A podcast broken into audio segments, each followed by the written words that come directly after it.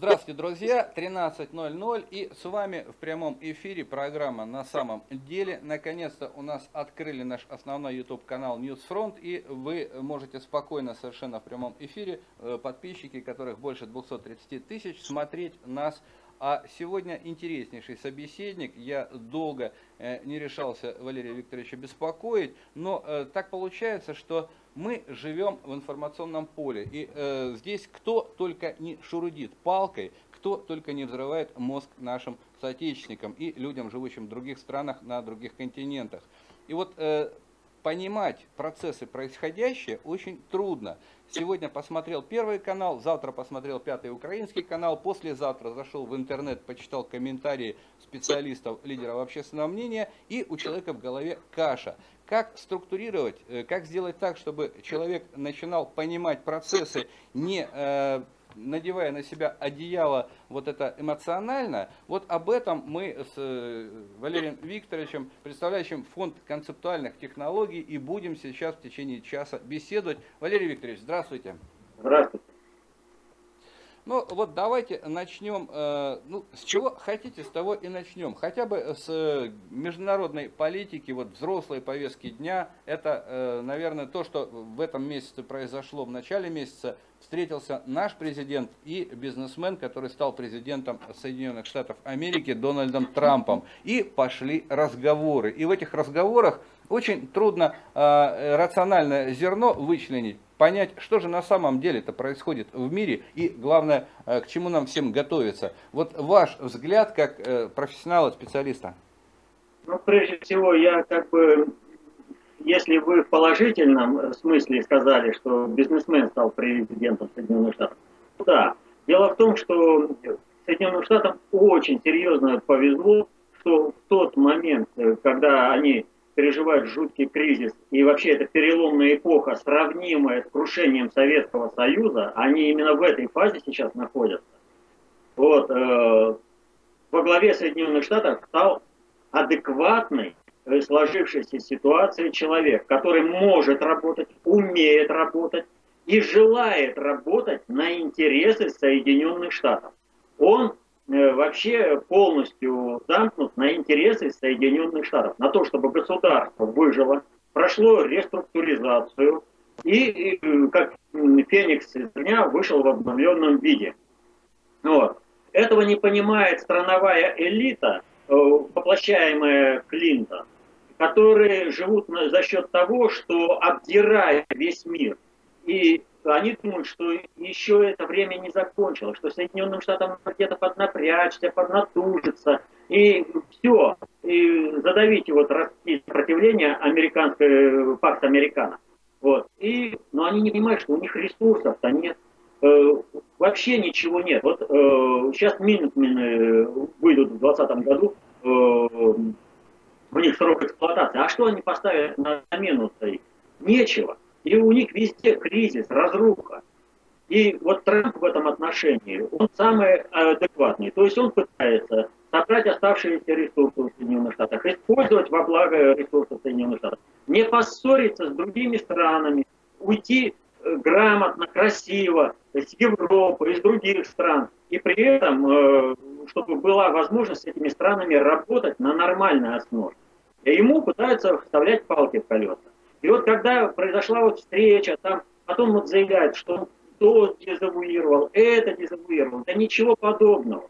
Вот э, он не мечется, как вот говорят, отказывается от своих слов, не отказывается от своих слов. Он ведет грамотную, взвешенную политику. Когда он говорит о кибербезопасности, что вот мы там, э, вот Путин говорит, мы договорились, да, но договорились-то руководители стран, а потом приезжает Трамп в Соединенные Штаты, и сообщает, что он мало верит в то, что совместная работа по кибербезопасности будет реализована. Он не верит в это. А почему? Да потому что он сталкивается с кадровым корпусом, и он говорит об этом. Не потому, что я не хочу это реализовывать, что э, это не соответствует интересам Соединенных Штатов. Он говорит о том, что качество управленческого аппарата таково, что эту инициативу реализовать не дадут.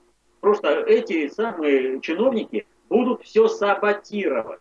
А ему слома не надо.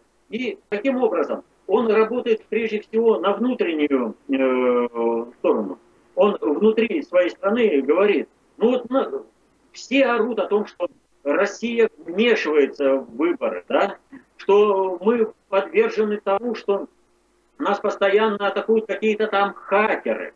Россия готова с нами сотрудничать в сфере кибербезопасности. Вам же она нужна, а там толпа возбуждена, им кибербезопасность нужна. А как реализовать? А он показывает, а вот чиновники-то этого не делают.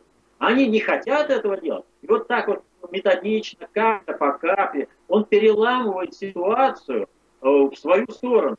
Помните, как, как только началась э, вот эта истерия по Трампу, э, наши политологи уже смотрели, а сколько ему времени осталось, когда там этот импичмент наступит. А теперь вся эта антирусская истерия, то, что Трамп агент э, президента России Путина, она, в общем-то, выглядит уже какой-то фантасмагорией, цирком каким-то, э, э, вот этим э, театром э, на площади.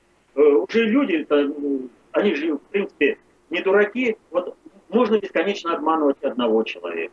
Долго можно обманывать э, много людей, но невозможно постоянно обманывать всех.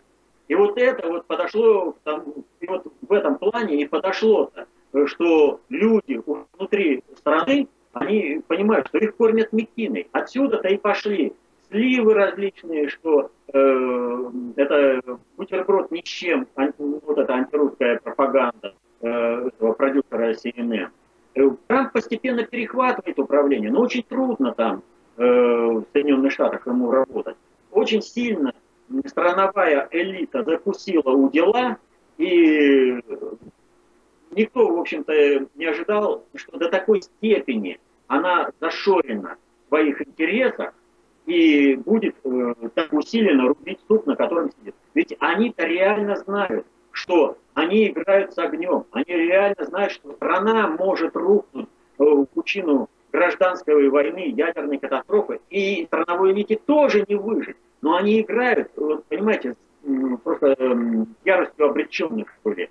Э, вот, э, пытаются Трампа то есть они ставят на грань полномасштабной катастрофы, э, надеясь, что за катастрофой ведь США последует, э, общем-то, катастрофа в мире, никому мало не покажется, и типа вот всем нажать. Мы уже всех достали страновики.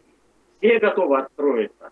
При любой возможности готовы отстроиться от Соединенных Штатов. Поддержать любую силу, которая скажет Соединенным Штатам нет. Они этого не видят. Вот эта зашоренность, она губительна.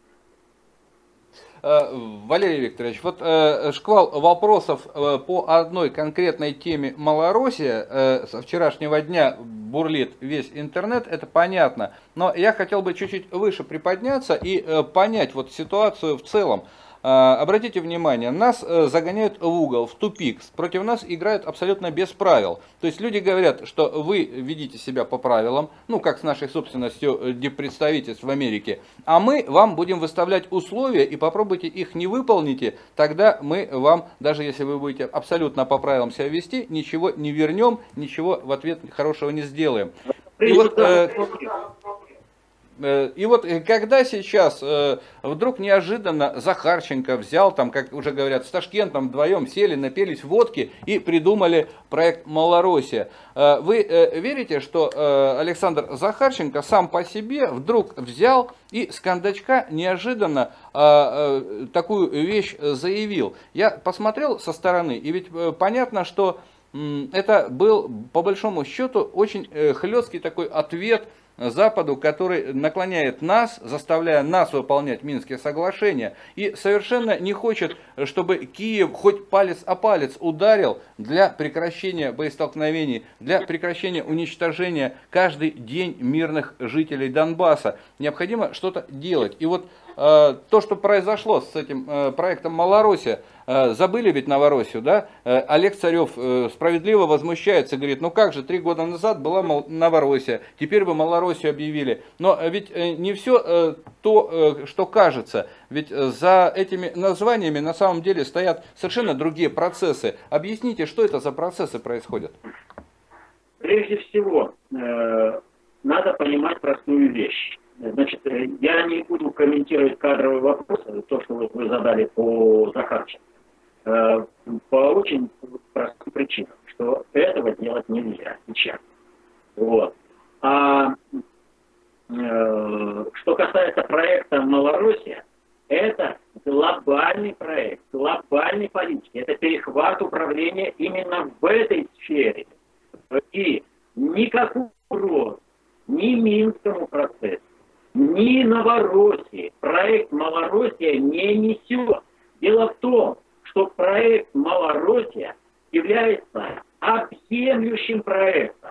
То есть э, для Соединенных Штатов и сейчас э, э, Украина это чемодан без ручки. Нести дальше уже не могут и просить жалоб. Для Запада, объевшегося мигрантов и э, экономического кризиса, взять себе еще и Украину, они просто не потянут, то есть они сдохнут. И для них вообще оптимальным вариантом является ситуация вяло текущей войны на Украине, когда не войны, что называется, не мира, когда э, э, организованная преступная группировка под названием ВСУ, вооруженный сброд Украины, э, обстреливает э, мирные города, стреляет по школам, по жилым домам, по детским садам, а ОПСЕ этого не видит. Понимаете? Для них это важно сохранить вот эту, взять передышку. Собственно, проекта э, по будущему Украины у них нет. У них есть задача во что бы то ни стало сохранить бандеровский питомник.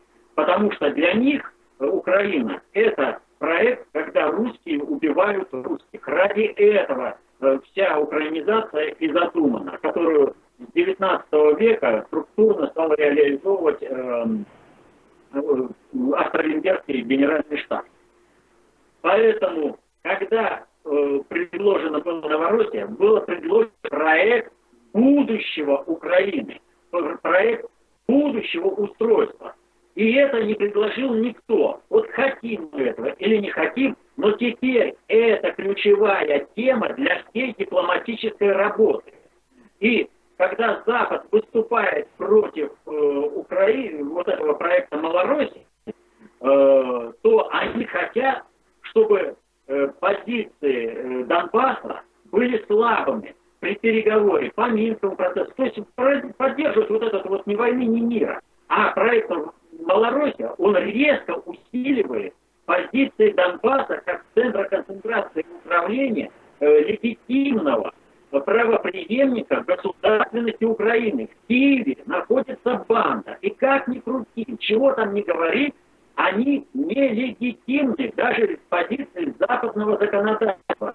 И о чем мы постоянно напоминаем? Да, мы работаем с этой бандой, потому что, ну, все-таки э, объект, которым они управляют, очень значим. И у нас, э, безусловно, есть интересы, чтобы не было полномасштабных катастроф на Украине, чтобы мы эти последствия на себе не ощущали. Поэтому мы вынуждены работать. Но мы никогда не говорили на том, вот вообще не с позиции России, как бы там не брали какие-то политологи, нет ни одного признания легитимности киевской банды. Мы с ними работаем. Ребята, нет, но легитимными они не являются. Это, вот знаете, все равно, что бандитская группировка и чего-то там захватили, и с ними нужно вести переговоры, чтобы спасти людей. Вот Шамиль Масаев, захвативший в Буденовске людей, он разве был легитимным? Нет. Но с ним же вели переговоры, чтобы спасти людей. Вели. Вот примерно то же самое киевская банда, Порошенко. Что бы там с ними как бы не вели, хозяйственные проблемы, это процессы, политические процессы, они все равно нелегитимны с ними просто идет разговор о том, чтобы не было полномасштабной катастрофы э, на Украине. Вот. Поэтому проект «Малороссия», он как раз предлагает и западным партнерам, как сказать, и вообще людям, э, как устроить жизнь и устройство Украины. Украина катится сейчас в полномасштабной катастрофе. Вот э, когда э, рухнет киевская банда, это вообще вопрос времени. Дело в том, что киевская банда, э, она изживает себя. именно потому, что они видят, что люди настроены по-другому, они находятся в оппозиции киевской власти, были вынуждены хвататься за инструмент запрета социальных сетей, русского языка, э, препятствованию э, проезда на Украину и с Украины в Россию. Вот лишь бы только оставить э, зомбирующее состояние, э, зомбированное состояние большинства населения Украины. Но это временная мера. За нее берутся только в крайнем случае, когда вот последняя надежда, еще чуть-чуть продержаться. Вот. А дальше будь что будет, все рухнет. Так вот, процесс дезинтеграции Украины, проблемы сепаратизма от Украины, они наличествует и в западных областях, особенно в Закарпатье. Но как себя вести, куда примкнуть, что из себя будет представлять в международном э, плане область. Все же понимают ресурсную недостаточность и проблемность будущего существования в мире. А Донец легитимный, повторю, правоприемник э, э государственности Украины предлагает новую форму организации государства на пространстве бывшей Украины. И предлагает, э, вообще правильно предлагается название новое государство э, Малороссия, потому что Украина это геноцид собственного населения. Это маргинальность. Зачем это надо? Этого не надо. И вот на основе этого теперь и будет. Люди сейчас, ведь сама идея создания Малороссии носит форму общественной инициативы. Поэтому не надо здесь говорить, что э, каким-то образом это влияет на любой дипломатический процесс. Это общественная инициатива. И то, что президент э, ДНР участвовал в этом процессе, не меняет сути названия. Он же гражданин. Вот. И главное, это снимает вопросы сепаратизма вообще. То есть э, ДНР, вот, э, которую обвиняли в том, что она как бы за сепаратизм. Она говорит, мы о единой Украине говорим. Но нам не нравится та Украина с государственным переворотом, с фашистским режимом, людоедским, нацидом населения. Мы предлагаем другую форму. Мы предлагаем это обсудить всему населению Украины. Понимаете, мы предлагаем мирное решение проблемы. Это резко усиливает позиции э, Луганска и Донецка э, на минских переговорах. Э, что нравится, естественно, западным гарантам, э, покровителям э, киевской банды. И они требуют э, сказаться. Меня, честно говоря, э, вообще просто запомните, что Луганск не поддержал на государственном уровне э, идею Малороссии. А Донецк на государственном уровне поддержал, то есть как государство общественную инициативу поддержал. Будущее мирное э, Украина единая и, э, так скажем, прогресс в минских переговорах. То есть позиции сильно усиливаются. Проект Малороссия, он не противоречит Новороссии. Более того, он поддерживает и усиливает проект Новороссии. Объясню. В едином федеративном государстве с широкой автономией субъектов в нее входящих не запрещены, а более того,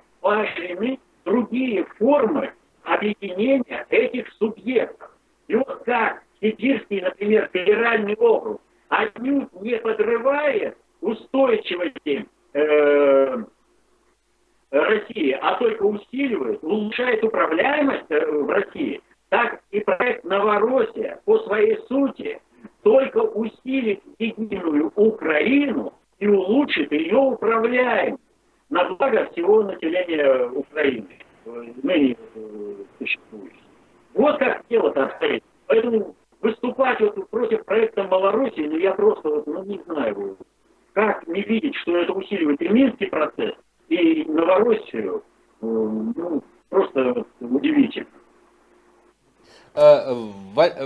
Викторович, скажите, пожалуйста, а, а наши западные партнеры, в кавычках, без кавычек, они ведь э, должны будут как-то э, не просто на словах, но и реально, физически прореагировать. Вот сейчас встреча будет в нормандском формате, и э, по большому счету устами Захарченко Россия внесла контрпредложение. Да, первая реакция – возмущение, удивление, непонимание, страх. А следующая реакция, когда э, будет понятно, что или Порошенко вынужден будет выполнять Минские соглашения, а это фактически наполовину выполнять проект Малороссия, или же э, тогда э, Донецк, э, в принципе, отказывается и выходит из этих Минских соглашений, потому что они зашли в полный и окончательный тупик.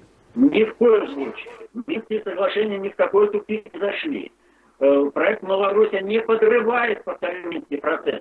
Ведь вся суета э, Запада связано с тем, что вот это предложение общественной инициативы выбивает почву легитимности из-под киевской банды, то есть рушится.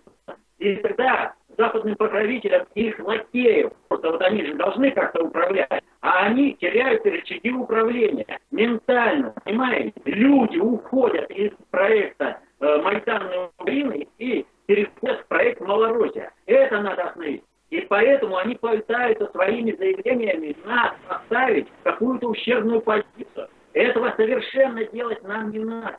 Наоборот, у нас атакующая должна быть позиция. То есть, если вы каким-то образом считаете, что это э, проект общественной инициативы э, вредит Минскому процессу, вы должны его сформулировать лексически строгих критических форм, желательно письменно, чтобы потом никогда не отпирались, что я вот сказал, а имел в другое. А они должны это объяснить. А вот как только они начнут это объяснять, у них тогда станет вопрос. Либо они выполняют Минские соглашения, и для того, чтобы сохранить какую-то легитимность за бандой Порошенко, киевской вот этой фашистской бандой, они должны будут выполнять, давить на э, Киев выполнять Минские соглашения, либо они должны честно будут тогда сказать, нам не нравится проект Малороссия, потому что мы хотим, чтобы русские были русские. И поэтому э, мы против вот, э, усиления вашей позиции, мы против тех людей, которые поддержат вот это мирное разрешение конфликта. Повторяю, это проект Малороссия и Минский процесс. Они взаимосвязаны. Но один не отменяет другого. Минский процесс в конечном итоге это вложенный проект в Малороссию. Вот чего испугались-то западные которые киевской банды. И они понимают, что они проигрывают, потому что честное предложение людям, которые, безусловно, поддержат мирное соглашение, мирное решение проблемы. Вот. Когда э, получают нормальное демократическое государство без войны, вот, они это поддержат. А Западу это не надо. Им нужна киевская банда и перманентная война. И желательно по всей Украине, чтобы э, перекинуть ее на Россию. Вот о чем идет речь. Э, Валерий Викторович, я вот э, зрителям сразу э, отвечаю. У меня завис компьютер, совсем слетел мой, на котором у меня чат, и я читал вопросы. Вот уже минут несколько я ничего не вижу, там не могу прочитать. И у меня следующий вопрос. Вот объясните, пожалуйста, то, что происходит сейчас на территории большой Европы, старой Европы и новой Европы. Вот э, младоевропейские страны, это э, вот эта четверка Вышеградская и Германия, Франция с другой стороны. Э, на ваш взгляд, все-таки, э, что происходит с Европейским Союзом? Э, в какую сторону и кто э, его тянет на себя и разрывает? Вот э, что происходит там? Значит, э, произошел сбой э, в реализации проекта э, исламский, европейский исламский халифат. Произошел очень серьезно. То есть проект создания новых народов, языков и новых государств, он застопорил. Но расшатали европейские государства очень и очень сильно. Они теряют устойчивость. Это можно происходить по любой стране. По Франции, по Германии, что угодно. И поэтому встал вопрос, как стабилизировать положение в Европе. И поскольку сама Вышеградская четверка изначально рассматривалась как отдельное государство с сохранением э, европейского начала, то сейчас она рассматривается как стабилизирующий фактор но старой Европы. То есть с опорой на Вышеградскую четверку будут решать проблемы старой Европы, э, расшатанной, будут опираться на нее. Вот, э, поэтому Вышеградская четверка приобретает в последнее время э, такое звучание. То есть была какая-то такая инициатива, тоже многие политологи смеялись, вот, а значит, они видели, что есть угроза определенным процессам.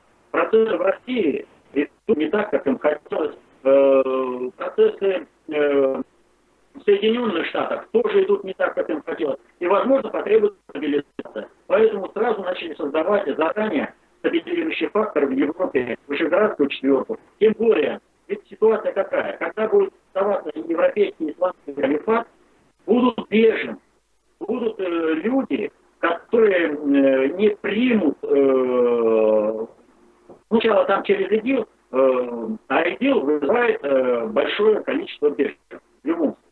Значит, они где-то должны остаться, где-то должно остаться э, европейское, так скажем, мышление. То есть э, все процессы в обществе, они носят инерционный характер. Человек это не суп выкол, его быстро не переориентируют туда-сюда.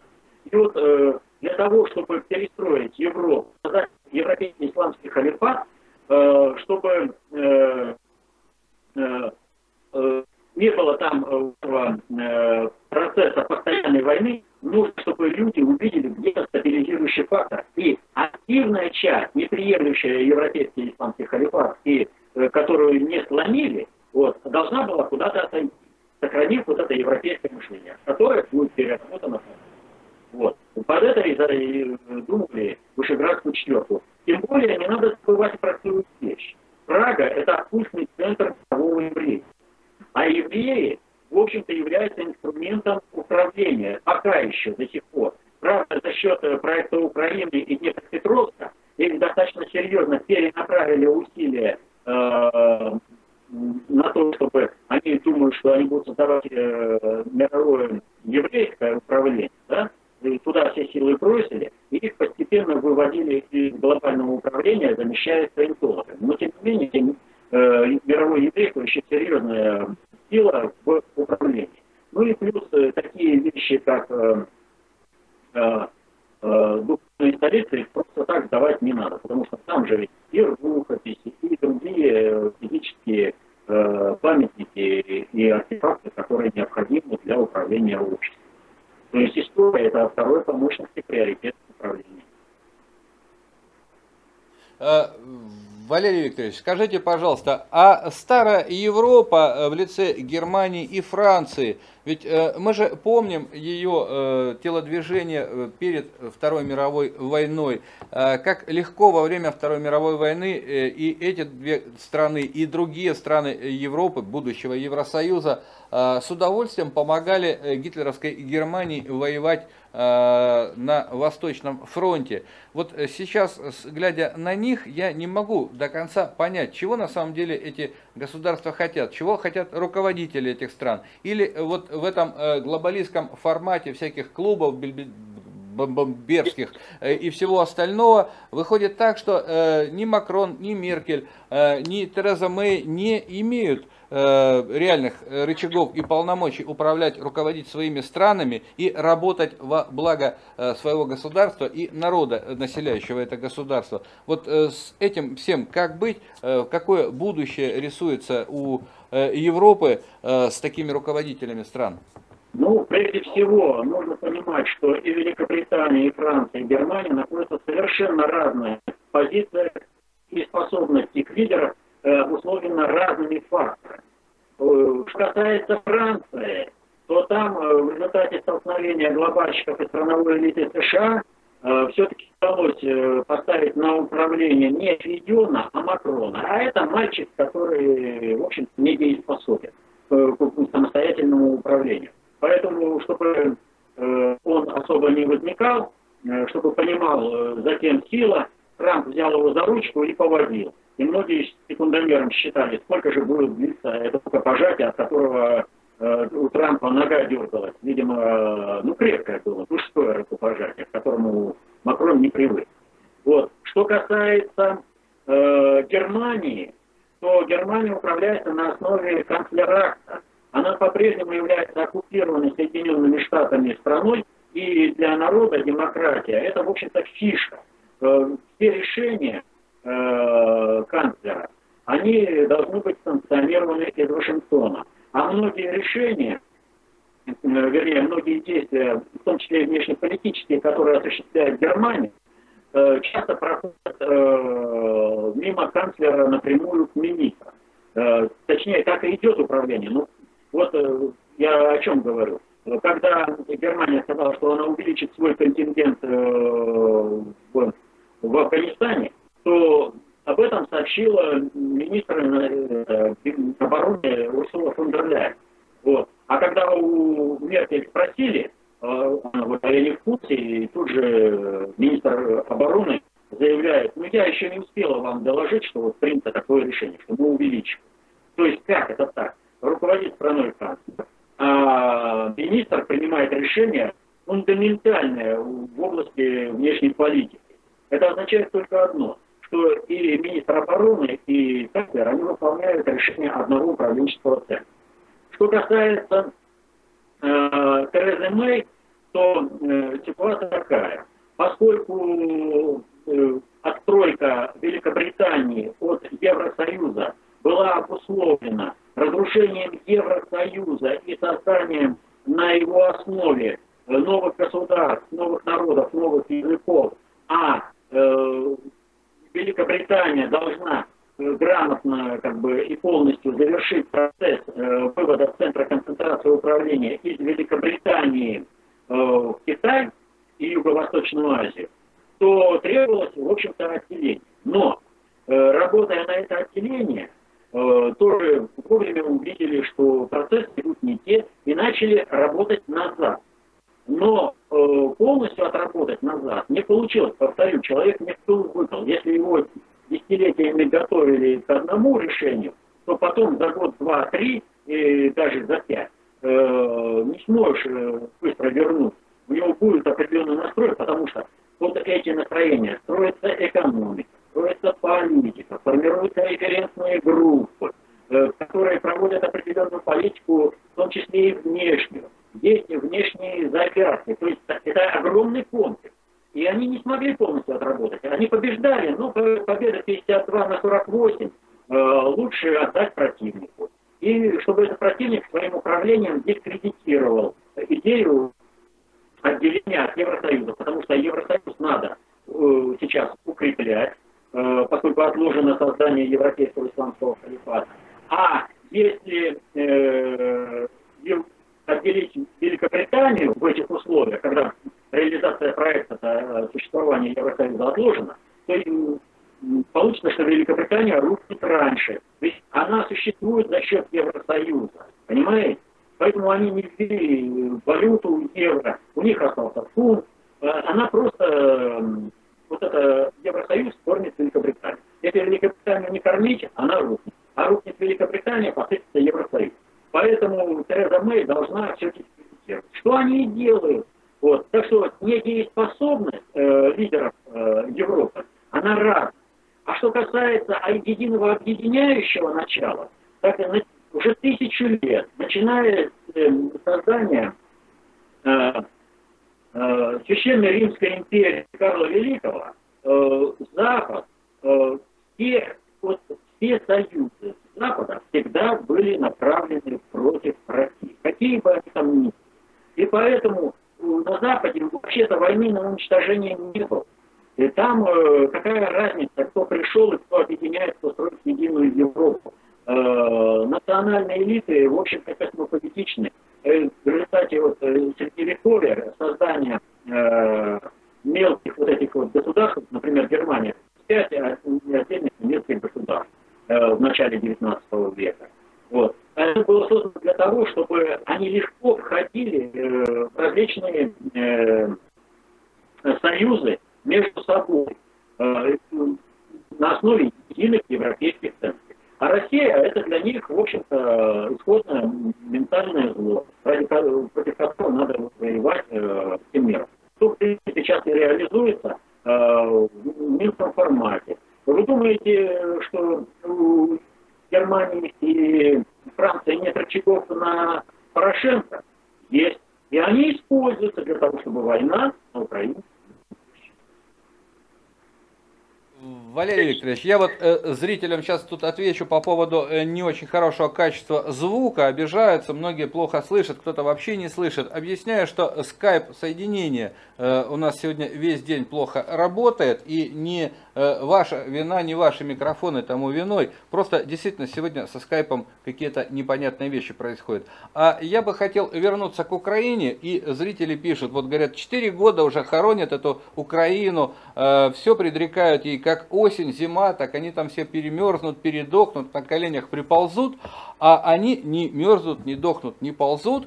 И э, вот человек пишет правильно, говорит, слушайте, ну э, Советский Союз вот оккупировал, когда Украину, столько всего там наоккупировал, что еще воровать, воровать, уничтожать, уничтожать, и еще останется. Вот объясните, почему э, э, на Украине вот эти вот процессы, разрушительные не приводят к возмущению людей, не приводят к окончательному полному обнищанию людей. И почему люди э, будут повторять вот тот путь, по которому они шли и жили, выживали во времена гуляй-поля, во времена гражданской войны столетней давности. Э, то есть вот ждать, что Украина рассыпется и все куда-нибудь разбегутся или поднимутся на восстание народное, революционное – но не приходится. Вот, э, может, у вас другое совсем мнение. Э, расскажите, пожалуйста. Ну, если ждать, то вообще ничего не получится, потому что по лежачий камень вода не течет. И вот в данном случае, вот проект «Малороль», которого мы начали, это проект как раз не ожидания, а деятельного переформатирования. Ведь нужно понимать, что дело даже не в ресурсах, которыми обладает Украина, а дело в управлении, в качестве управления. Вот если, э, когда совершился государственный переворот в феврале 2014 года, э, порядок на Украине можно было навести по горизонтальной линии, если бы нашлось пара-тройка нормальных генералов, э, возглавляющих э, областные управления, могли бы в Киеве по собственной воле, то есть помимо всего этих, навести порядок,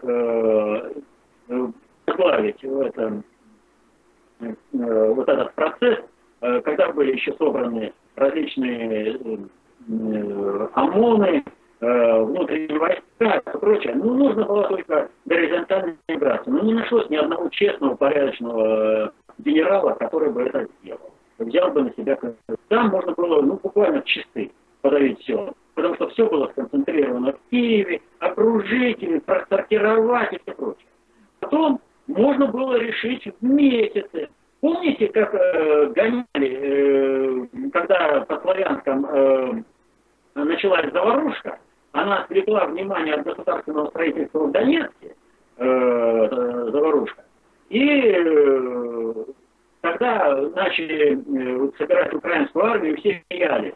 Ха-ха, хи какая она там из себя армия, вот. Но э, там то танк гоняли по полю, всем смешно было. Но ведь я уже тогда говорил, э, если сейчас этот процесс не будет перехвачен на более высоком уровне, то будет армия нормально. Появилась армия, с которой невозможно сравнить. И пусть эта армия всего лишь вооруженный сброд Украины, но она массовая, армия вот этого сброда, и э, они способны решать э, достаточно большие задачи в плане ведения боевых действий. И посмотрите, э, ресурс это как бы крепнет э, киевская эта банда, и Рада там чего-то принимает. Вот в плане легитимности э, украинская Рада, а, киевская, она ничего из себя не представляет тоже. Это тоже сброд. А вот легитимными являются законодательные собрания Донецкой и Луганской республики. Только они сейчас являются легитимными. Только их решения является в исполнении Конституции. Вот. И э, заключается в следующем. Вот все время откладывается процесс э, окончания завершения Киевской банки. Почему? А потому что под отгоняются ресурсы и обеспечивается устойчивость киевской банды ресурсами внешних игроков. Но вот я только что объяснял через Минский процесс, что Минский процесс саботирует прежде всего гаранты киевской банды, потому что им нужна война на Украине. И под это дело они будут изыскивать ресурсы. А почему они выступили против проекта Малорусский? Потому что у нас в России есть значительная часть чиновничества, так называемой элиты, у нас вообще нет элиты, если честно говорить, но так называемые элиты, они просто подпиндосники. То есть они готовы использовать ресурсы для России по тому сценарию, как им э, будут диктовать, э, приказывать из Вашингтона страновики. А они приказывают укреплять киевскую банду. И поэтому проблема устойчивости – это и проблема кадровых чисток у нас, в России. Отстранение подпиндосников от управления страной. А это процесс очень серьезный. Вот понимаете, с одной стороны есть совокупный Запад, который поддерживает киевскую банду, потому что через это воюет с Россией. А с другой стороны, есть серьезная проблема с кадровым чиновничьим корпусом, который все свои действия согласовывает именно с Вашингтоном и с Западом, потому что они тоже хотят войны в России, они тоже хотят государственного переворота и гражданской войны, потому что этого хочет их хозяин в Вашингтоне. Вот о чем идет речь. А сколько там пушек, э, танков, самолетов, сколько ресурсов, это уже вторично, прилагаемое к управлению, к качеству управления. То есть можно было все перехватить. И повторю, если в феврале это можно было решить в часы, просто за часы там это все, они в Киеве были все собраны, их можно было просто окружить, но не нашлось ни одного честного генерала, э, который бы э, выполнил присягу и Конституцию Украины. Если весной Э, в начале лета можно было решить в месяце, там уже к концу 2014 года, то чем дальше укрепляли э, э, Киевскую банду, чем больше использовали механизмы управления, в том числе и в России, э, тем больше все это откладывалось. Но сейчас это все рушит. Нельзя бесконечно обманывать всех людей. То есть шоры начинают спадать люди, задавленные э, бытовухой, начинают искать виновного и находят его в виде киевской банды. То есть Порошенко обещал прекратить войну, а он ее не прекратил, только э расширил. Э, он обещал, что будет всем хорошо, а никому хорошо не стало, кроме самого Порошенко, который увеличивает э, свое состояние. Они находят вот э, в этом, что жизнь заставляет их думать, не о каких-то святомых бандеровских мифах, вот, а реально о том, что происходит. И тогда э, люди ищут какую-то э, форму решения этой проблемы. И проект Малороссия дает основу для этого решения. Вот о чем речь.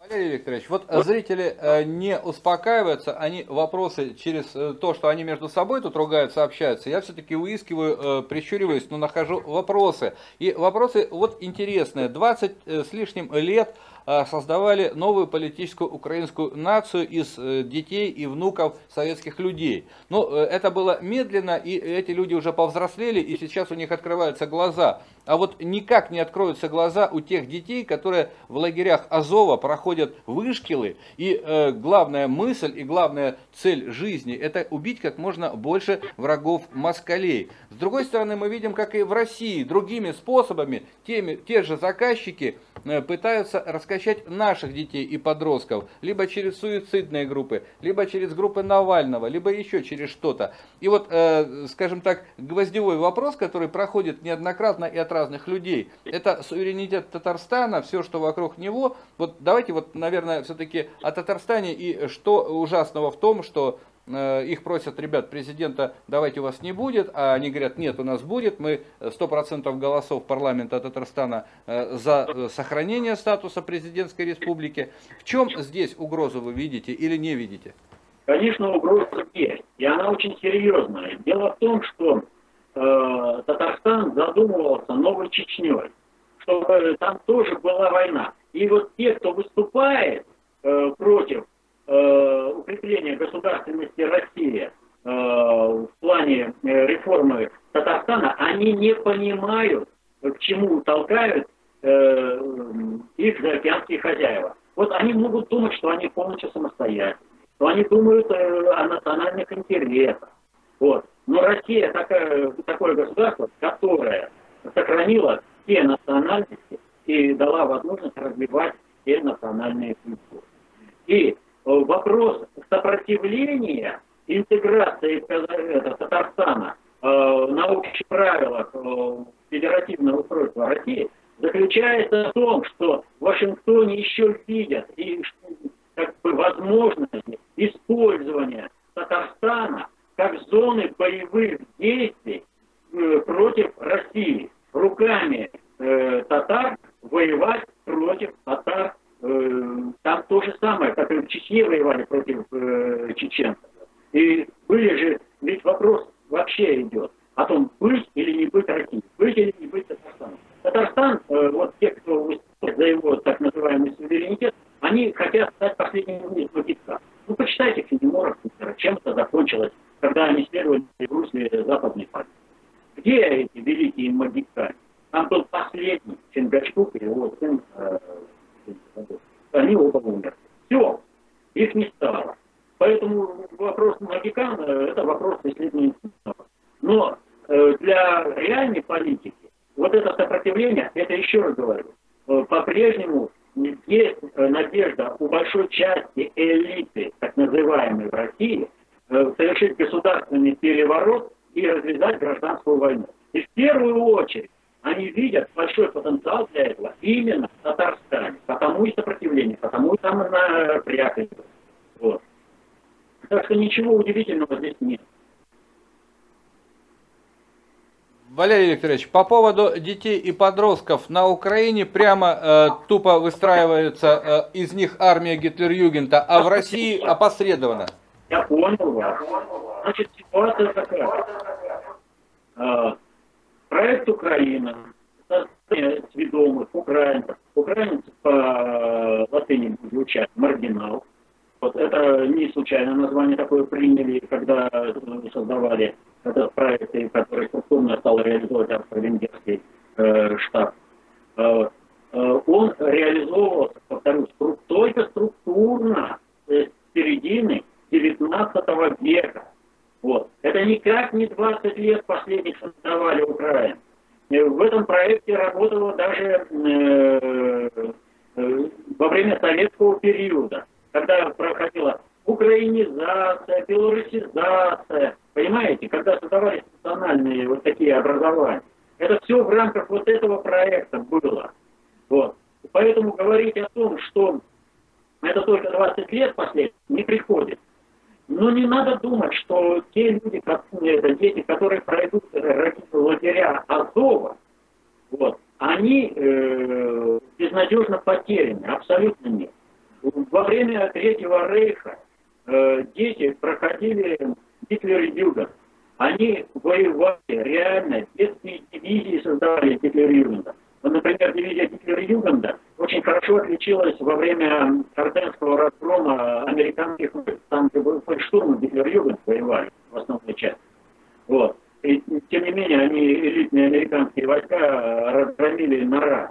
Вот. Но грамотно построенная э, денацификация привела к тому, что э, эти стереотипы гитлеровские, внедренные, из детей под э, давлением жизни э, стали уходить. Другое дело, что неправильная дальнейшая политика после сталинская привела к созданию э, других э, немцев, э, ФРГ и, так скажем, э, уже не немцев, э, как, ну, старались их, как сказать, э, от Маркса это слово, э, глагол придумать.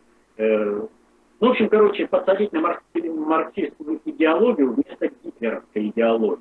То, естественно, вызвало отторжение у всех и законное право э, объединения и желание объединения единой Германии, в общем-то, привело к тому, что немцы как, э, сохранились в Восточной Европе больше, чем э, Запад. Вот. Хотя я говорю, что процесс э, подсаживания на марксистскую идеологию очень сильно навредил восстановлению, э, собственно, духа немецкого народа, немецкой культуры. Вот. Э, поэтому э, Украина, будучи нейтральным, внеблоковым, демократическим государством, э, должна прожить вот э, проект дебандеризации. То есть она должна, вот эта молодежь, которая прошла э, лагеря Азова, она должна в процессе жизни из себя этой жить. То есть увидеть, как идеология, которую они получили в детстве, не соответствует жизни. Она, эта молодежь должна увидеть, что из них просто готовили одноразовых боевых псов, которые как пушечное мясо бросили в бой и переработали. Так что ничего не потеряно. Управление процессом информационный, а человек э, это его информационное обеспечение, как у компьютера, понимаете? Но только это не вкл-выкл, это не, не быстрый процесс. Это процесс поколений. Поэтому Украина в неглубоком государстве должна быть длительное время.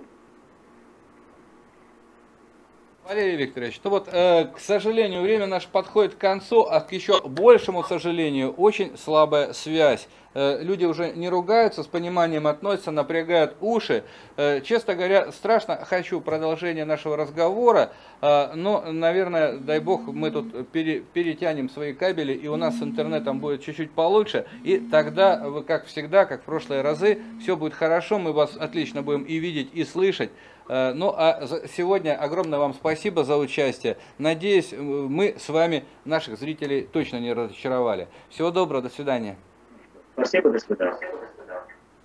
Итак, дорогие друзья, э, Валерий Пякин в эфире программы «На самом деле». Мы прерываемся. Возможно, сегодня еще продолжим наш разговор, но я не могу даже в Facebook зайти и ответить товарищу, который должен быть в эфире. Он что-то написал, я вижу, что есть сообщение, а прочитать не могу. Просто вот непонятные вещи происходят с интернетом у нас сегодня. Всего вам доброго, спасибо за внимание, до свидания.